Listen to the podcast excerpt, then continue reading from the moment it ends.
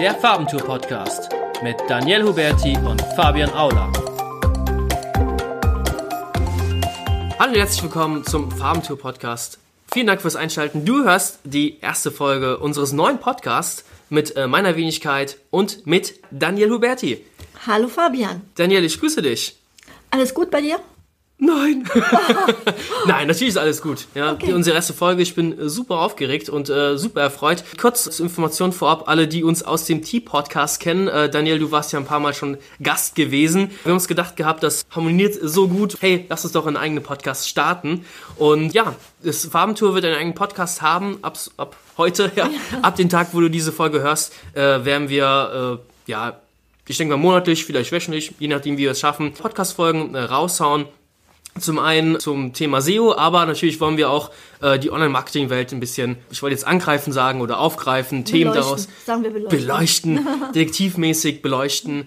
Eigentlich sind wir ja eine SEO-Agentur, aber warum möchten wir denn auch auf die Online-Marketing-Welt eingehen, liebe Daniele? Ja, es liegt ja nahe, denke ich mal. Ähm, SEO ist ja eine Disziplin im Bereich Online-Marketing und viele andere Disziplinen in dem Bereich, wie zum Beispiel eben Content-Marketing oder ähm, Social-Media-Marketing, sind ja irgendwo hängt ja alles miteinander zusammen und ähm, da sind eben Synergien, beziehungsweise wenn man im ähm, digitalen Marketing erfolgreich sein will, muss man eben verschiedene Disziplinen einfach kennen und beachten und äh, deswegen macht es einfach auch Sinn, dass wir da natürlich auch ja, drauf eingehen. Definitiv. Und dann auch jeweils womöglich dann Gastspeaker zu bestimmten Spezialthemen auch einladen, die dann eben ja. noch, noch viel, viel, tiefer vielleicht in der Materie drin sind. Ja, auf jeden Fall. Ähm, ich meine, Suchmaschinenoptimierung funktioniert halt nicht mehr einfach so, du baust zwei Backlinks auf und schreibst einen 100-Wörter-Text und schon rankt das Ding.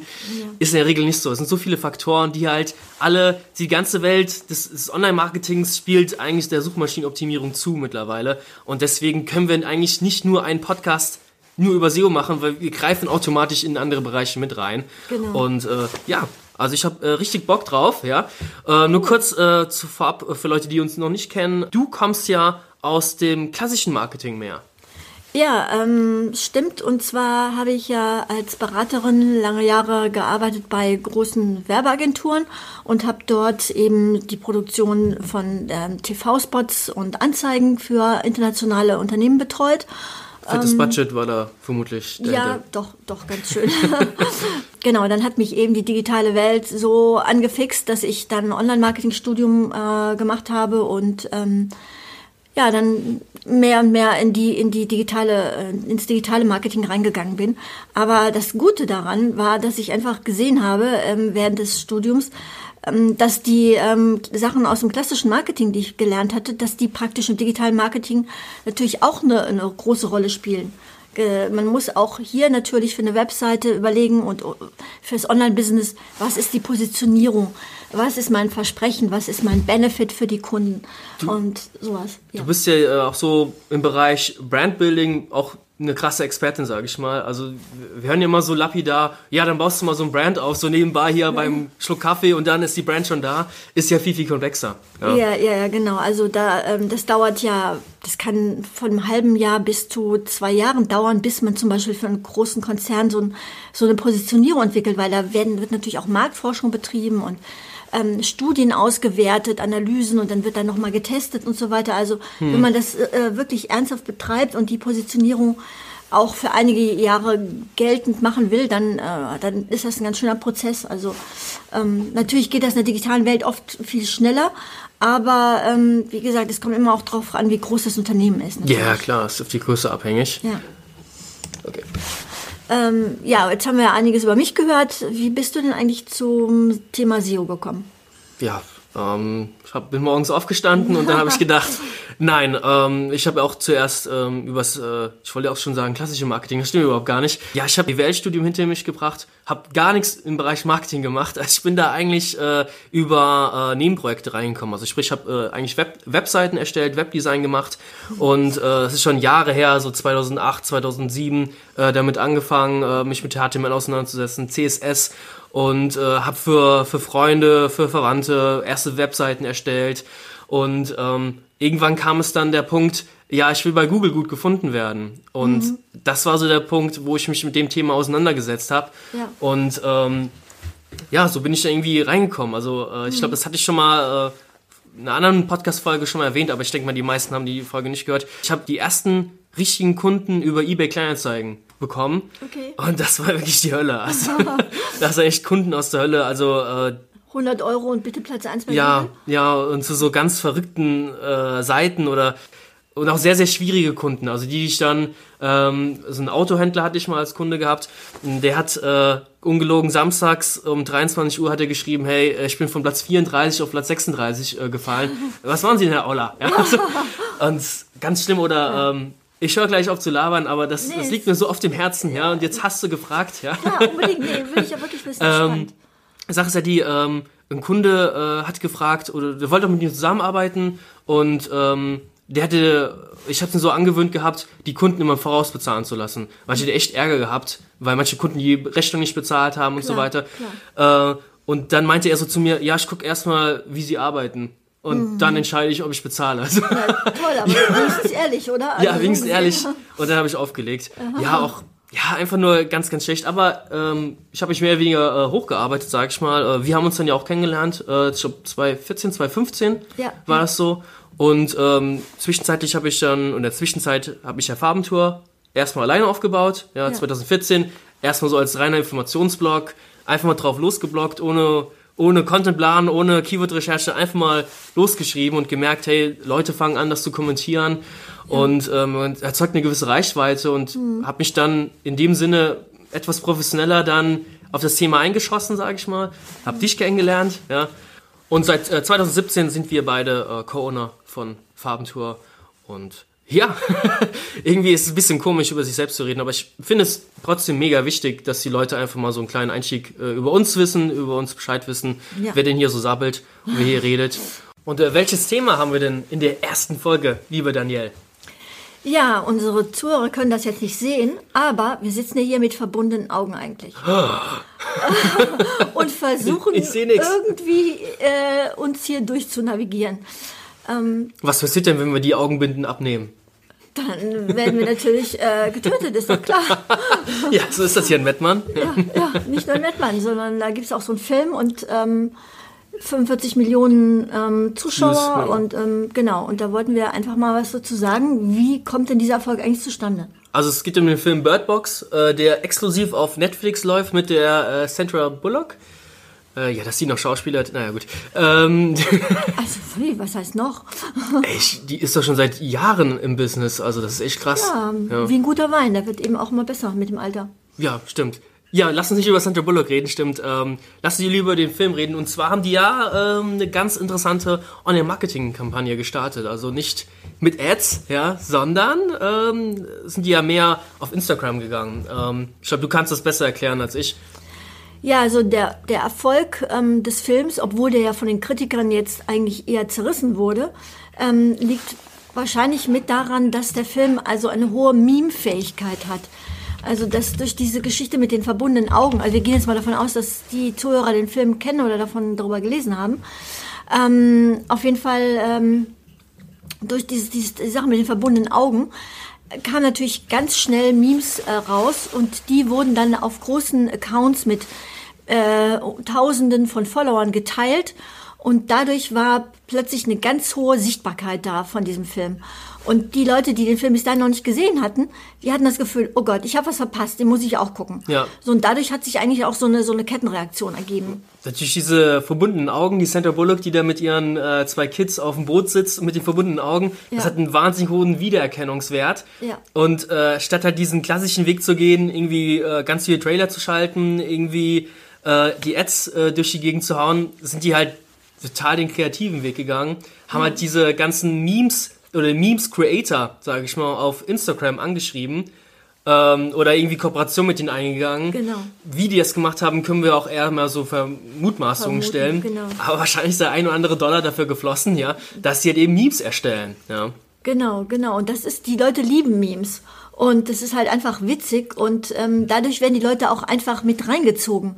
Also ähm, das ist einfach, wenn du eine Ad schaltest und einfach äh, sagst irgendwie, hey, komm, der Film ist klasse, guck dir den an, dann hat das längst nicht so ein, äh, so ein Appeal, wie als wenn du eben ja. so ein witziges Meme da irgendwie zeigst und die Leute haben plötzlich Lust, selber so ein Meme zu machen und dann gab es ja dann die, die Birdbox Challenge und, ja, und, genau, und, und dann hat Netflix sich dann, dann so öffentlich noch geäußert und gesagt, hier, ähm, macht das nicht, äh, macht da, seid bloß vorsichtig. Kannst du diese Challenge, macht. die Challenge müssen wir erklären für Leute, die es vielleicht äh, nicht mitbekommen haben. Also, äh, willst du oder so ich? Oder, ja. Also, äh, es ging ja darum, ähm, dass die Leute einfach gesagt haben, also ich habe es ja auch nur auf Twitter gesehen, äh, dass die Leute sich verbundene Augen, die Augen verbunden haben und dann einfach durch die Gegend gerannt sind damit. Ja, ja. genau. Also da gab es ja Verletzungen ohne Ende und genau. so weiter. Manche ja. haben versucht, Auto zu fahren mit verbundenen Augen. Und deswegen hat Netflix dann ja eingegriffen sozusagen, hat gesagt, hey, passt auf, wenn ihr sowas macht und, und ähm, seid bloß vorsichtig. Das ist natürlich aber auch wieder ein, ein, äh, ein Punkt aus dem Marketing. Wahnsinn. Dass, ja. äh, weil genau diese, diese Nachricht wiederum, die ist dann auch wieder extrem äh, weit verbreitet gewesen und, und äh, hat die Leute teilweise noch mehr angestachelt natürlich. Ja. Also ja. es ist äh, alles sehr gut kalkuliert. Und Netflix, normalerweise gibt Netflix ja keine äh, Zahlen über die, die Zuschauer raus. Ähm, das war das erste Mal in der Netflix-Geschichte, dass die überhaupt gesagt haben, hey, es gab 45 Millionen Views direkt in der ersten Woche. Und auch das ist natürlich auch wieder kalkuliertes Marketing, denn das ist, wirkt wie eine Art Zertifizierung für die Zuschauer, die es noch nicht gesehen haben, nach dem Motto, so, 45 Millionen haben es gesehen und was ist mit dir eigentlich? Ja. Willst du es nicht auch gucken? Ah, also, ja, ja. Das ist wirklich so. Also, ähm, die Sache ist halt die, was, was können denn, was könnten wir oder der Zuhörer, was kann man aus diesen Maßnahmen denn, denn lernen? Ja? Äh, das ist eigentlich so die, die, die Hauptfrage. Ja?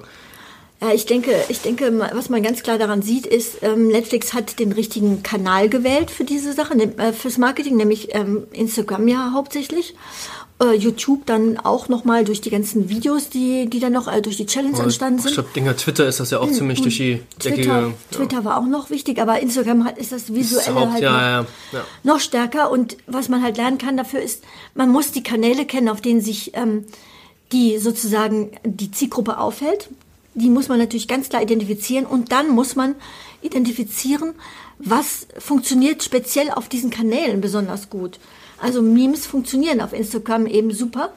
So, und ähm, da hat man dann eben auch genau das gemacht. Und äh, ja, und das, das, ist auch das, was die Zielgruppe halt anspricht in dem Fall. Und das hat halt voll gepasst. Und genauso muss man es halt mit seiner eigenen Zielgruppe machen. Das ist ja, das, das Interessante ist ja auch diese Marketingstrategie, das ist ja fernab jeglicher Störfaktoren. Das ist ja, die Leute ziehen sich die Memes ja freiwillig rein. Ja? Ja, ja. Das ist ja das, das Tolle. Also was was mir persönlich, sage ich ja, am Marketing am meisten Spaß macht, ist, wenn du den, äh, wenn der Zielgruppe nicht auf die Nerven gehst. Ja? ja wenn die ja. sich freiwillig dein Zeug reinziehen ja. und dann noch freiwillig eine, eine Challenge daraus machen und sich unter Lebensgefahr äh, dann sich da aussetzen und die sind eigentlich wie äh, lebende Werbebanner für den Film für Netflix. Ja, ja. Das ist was Besseres kann es eigentlich nicht geben für ein Unternehmen. Absolut, genau. Wenn die, wenn die sozusagen die, die Viewer werden selber zu Multiplikatoren. Ja. Äh, und wie du sagst, lebende Werbebanner. Also ähm, das hat natürlich einen riesen Schneeballeffekt. Wir können eigentlich nur schätzen, was jetzt Netflix das gekostet hat. Ich will jetzt auch gar nicht mit dir über Kosten reden, weil da liegen wir so dermaßen falsch. Ja. Aber ähm, es gibt ja diese, diese richtig großen Hollywood-Streifen, ja, die dann irgendwie, weiß nicht, 100, 200 Millionen US-Dollar kosten. Da musst du ungefähr 40 bis 50 Prozent ist Marketingkosten. Mhm. Ja. Mhm. Und Netflix, das sind auch Mutmaßungen, aber ich lege meine Hand dafür fast ins Feuer dass sie nicht mal ansatzweise so viel Geld dafür ausgegeben haben, aber einen viel, viel größeren Effekt fast dadurch hatten, durch dieses Instagram-Marketing. Ja? Mhm. Das ist halt nicht diese nervige Störwerbung im, im Kino, ja. ähm, diese, diese Dauerschleife-Werbung, der, ich weiß nicht mal, ich war seit Ewigkeit nicht mehr im Kino, aber da gab es ja diese Frau, die dieses beschissene Magnum-Eis immer reingebissen hat und immer gesagt hat, it's just a kiss. Und ich habe mir gedacht, beißen das Eis rein und nerv mich nicht. Ja? Und das ist so richtig, so richtig widerlich. Und das habe ich schon negative, das verbinde ich mit negativen Gefühlen, sage ich mhm. mal. Und Birdbox ist halt einfach das genaue Gegenteil. Und so sollte eigentlich immer Werbung sein. Aber das ist natürlich, es kann, könnte ja auch ewig äh, richtig krass nach hinten losgehen können, ja. dass sich kein Mensch dafür interessiert. Und der Film ist, wie, wie gesagt, ja auch nur Durchschnitt maximal. Ja. ja, ja, ganz genau. Also natürlich kamen da jetzt noch so externe Faktoren hinzu, die das Ganze begünstigt haben. Es war so kurz vor Weihnachten. Ja. Die Leute waren sowieso zu Hause, hatten frei, ähm, hatten Lust auch, sich ein bisschen zu Hause einfach gemütlich einzukuscheln und Video zu schauen und ähm, nicht unbedingt auch ins Kino zu gehen. Ja. Ähm, also äh, als Kinofilm hätte das auch gar nicht so funktioniert. Und man muss einfach sehen, Netflix ist eben wie Amazon ähm, seine eigene Marketing-Engine. Ja. Ähm, das heißt, die haben, brauchen es gar nicht unbedingt woanders groß zu inserieren, sondern die haben ja direkt ihre Zielgruppe, haben die ja direkt auf ihrem Account sozusagen als Viewer und brauchen denen ja einfach immer nur die äh, Alerts direkt vor die Augen zu spielen. Und ähm, wenn natürlich dann noch sowas wie Instagram und, und Social Media dazukommt, dann, dann merken halt die Leute, ah, okay, das habe ich ja schon woanders gesehen. Ja. Und so greift das dann eben ineinander. Und ich denke, das ist auch dann noch ein wichtiger Effekt jetzt gewesen. Das ist nicht nur die Werbung auf Netflix selber, Genau. sondern dass du in vielen anderen Plätzen, wo die Leute gerade waren, haben sie halt auch gesehen, oh, Bird, Bird, Birdbox, Birdbox und äh, ja. Das ist überall. Äh, ganz kurz nochmal zurückzugehen, du hast ja gemeint, ähm, Netflix hat seinen eigenen Marketing-Channel, äh, eigenes Marketing, äh, wie heißt es nochmal? Engine. Engine, genau. Und ähm, wir haben ja auch ähm, auf einer Konferenz erfahren, dass äh, Netflix alleine 36 Millionen äh, Visits über YouTube bekommt. Das kann man bei SimilarWeb nachschauen, dass die über einen eigenen äh, YouTube-Kanal jeden Monat 36 Millionen Besucher auf die Netflix-Seite bekommen. Also die müssen nur irgendwie was Kleines da posten und schon, also die posten die ganzen Trailer da, ja, für Ja. die ganzen Serien, für die ganzen Ja. Filme und so weiter. Und die, allein dadurch kriegen die 36 Millionen Visits. Das ist der Wahnsinn, ja. der Und Wahnsinn, ja. die haben halt diese, diese ganz großen Stellhebel, die haben halt diese riesen Reichweite. Aber wenn wir das jetzt mal herunterbrechen, ja, äh, wie, wie könnte man das denn, diese, diese Erkenntnis jetzt nehmen und für unser oder für, für kleinere Kunden, für mittelständische Kunden, sag ich schon, anwenden? Ähm, ja, wie ich vorhin schon sagte, also wichtig ist, dass man ähm, analysiert. Erstmal natürlich sehr gut, wer ist meine Zielgruppe, dann in welchen, auf welchen Kanälen hält sich die Zielgruppe auf, wofür und wofür interessieren die sich, wodurch sind die ansprechbar, wie kann ich die engagieren, wie kann ich die reinziehen. Ich will die eben eben nicht nerven, wie das, was du gerade vorhin schon gesagt hast, sondern es gibt so eine wichtige Sache, man sollte die Zielgruppe dann ansprechen, wenn sie offen für die Botschaft ist und auch an der Stelle, wo sie offen ist dafür. Also wenn jemand gerade mit was ganz anderem beschäftigt ist und dann äh, irgendwie plötzlich eine Nachricht bekommt, hier, das kauf jetzt das und das oder äh, guck dir mal das und das an, Ja. dann ist er, dann passt das eben gerade in dem Moment nicht. Dann hat er auch, dann ist die Aufmerksamkeit leider dann auch verschwendet in dem Moment. Ich äh, kann ja eigentlich so weit gehen und sagen, wenn Leute auf äh, Instagram unterwegs sind, dann sind sie offen für, für Unterhaltung, sag ich mal. Ja, genau, genau. Und dann passt ja eigentlich so ein Meme ganz gut, ja. Ja, ja, genau. Und deswegen hat das ja auch so gut funktioniert. Was man auch machen könnte, äh, das machen die ein, die ein oder anderen Unternehmen ja auch schon, äh, auf den Hype-Train, sage ich noch, aufspringen. Ja? Also ist jetzt vielleicht äh, schon zu spät, auf den Birdbox-Train noch aufzuspringen, weil es eh schon gelaufen ist, nach ein paar Wochen oder nach ein paar Tagen schon. Aber man könnte sich Gedanken machen, hey, wie kann ich denn irgendwas Witziges über mein Unternehmen in Verbindung mit Birdbox äh, machen. Also es ist einfach nur ins Blaue mal gedacht. Ähm, das sollte man natürlich nicht machen, aber einfach mal alle Fabrikmitarbeiter die Augenbinden tragen lassen und so. Die erste Schicht mal drei Stunden mit Augenbinden. Los, für die Challenge. Los, Jungs, tut es. Natürlich übertrieben jetzt gesagt. Ähm, aber so, so könnte man natürlich Verbindungen schaffen. Ich glaube, äh, Sixt schafft das sehr, sehr gut zum Beispiel, zu aktuellen ja. Themen sofort Stellung zu beziehen. Die sind super schnell. Das machen die schon seit Jahren. Also Ja. ich bin immer wieder überrascht. Da poppt sofort, wenn irgendwie auch ein politisches Thema ist oder so. Sofort, Dann ja. auf einmal siehst du eine Anzeige äh, mit, mit Merkel und, und irgendwie irgendeinen witzigen Kommentar dazu. Also es ist wirklich toll. Und dadurch wird die Brand äh, Six natürlich permanent immer wieder auch in die Aufmerksamkeit äh, der, der Leute gebracht. Also ja.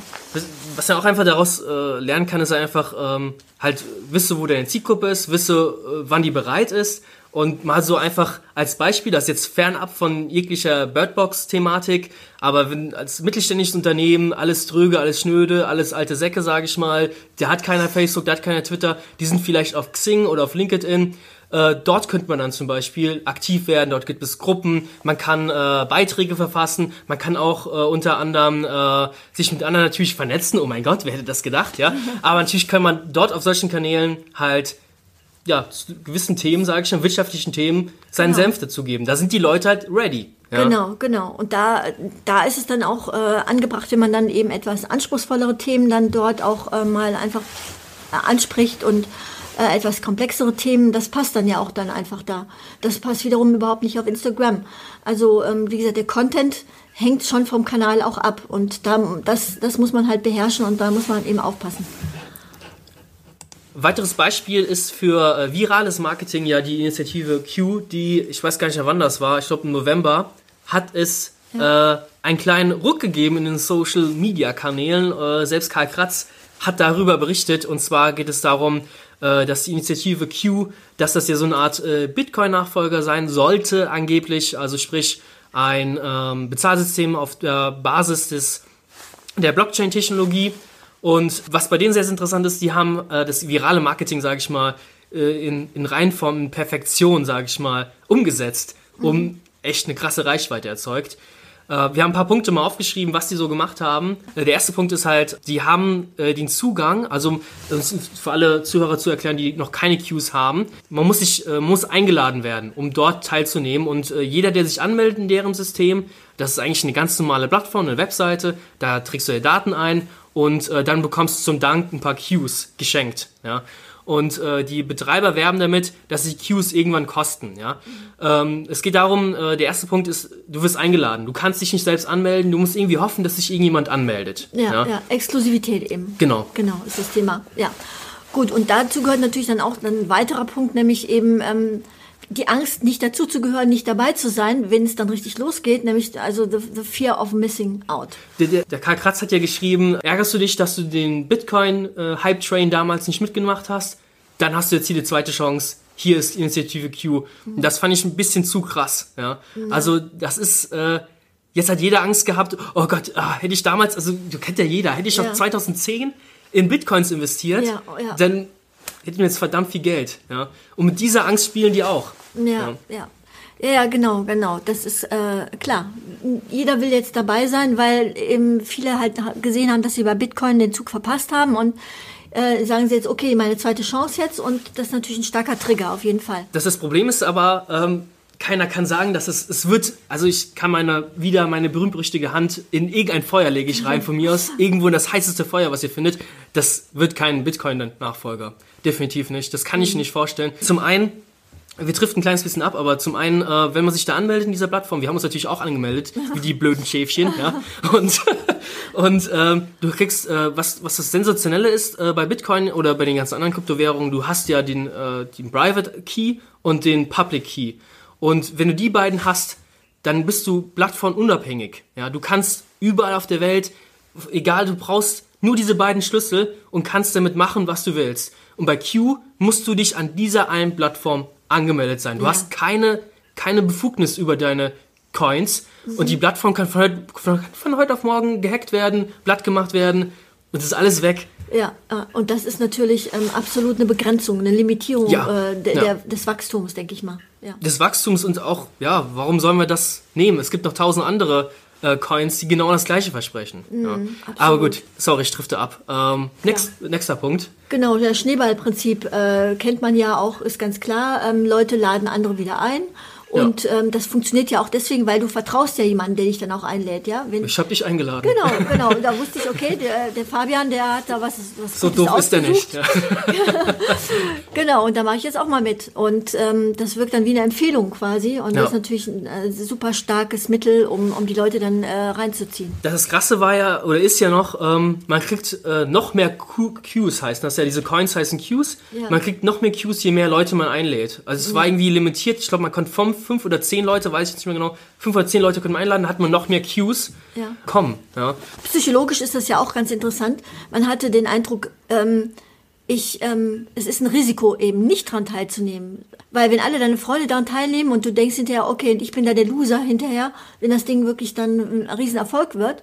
Ähm, und okay, dann nehme ich jetzt mal lieber sicherheitshalber daran teil. Insofern hat das natürlich auch einen sehr, sehr hohen zwingenden Effekt gehabt. Also ja, also wird sich herausstellen, also meine Hand wird brennen auf jeden Fall, wenn nicht dann, äh, wenn wir dann alle Milliardäre oh. werden durch äh, unsere fünf Qs, die wir dann auf unserem Konto haben. Ähm, ja, das Okay. war's dann eigentlich schon. Ähm, danke für deine Zeit, Daniel. Sehr gerne, sehr gerne. Ich hoffe, dir, lieber Zuhörer, hat, das, äh, hat die, unsere erste Podcast-Folge gefallen. Äh, wir brauchen natürlich Feedback von dir. Ja? Und nur durch Feedback können wir besser werden. Wir suchen natürlich auch nach Gästen. Also jeder, der jetzt das hört und gerne Gast sein möchte und etwas Spannendes zu erzählen hat, kann gerne uns anschreiben. Wir sind offen für äh, Themen und Gäste. Und ähm, wir wissen jetzt noch nicht, in welchem Zeitraum, äh, Rhythmus wir neue Podcast-Folgen veröffentlichen werden, aber wir sind auf jeden Fall gewillt, neue Folgen monatlich, wöchentlich rauszuhauen. Ja, ich denke schon. Es gibt genug Themen, die, die wir so äh, täglich auf den Tisch bekommen und die wir einfach gerne mit euch teilen würden. Genau, und nächste Folge wird wahrscheinlich mehr wieder ein SEO-Thema werden. Das werden wir so ein bisschen abwechselnd machen, aber immer so ein bisschen Gesamtübersicht und vielleicht die nächsten Themen werden wir auch mit SEO ein bisschen kombinieren. Ja. Ähm, einfach mal schauen, was kommt und ja, danke fürs Zuhören. Ja. Ja, danke und tschüss. Ciao.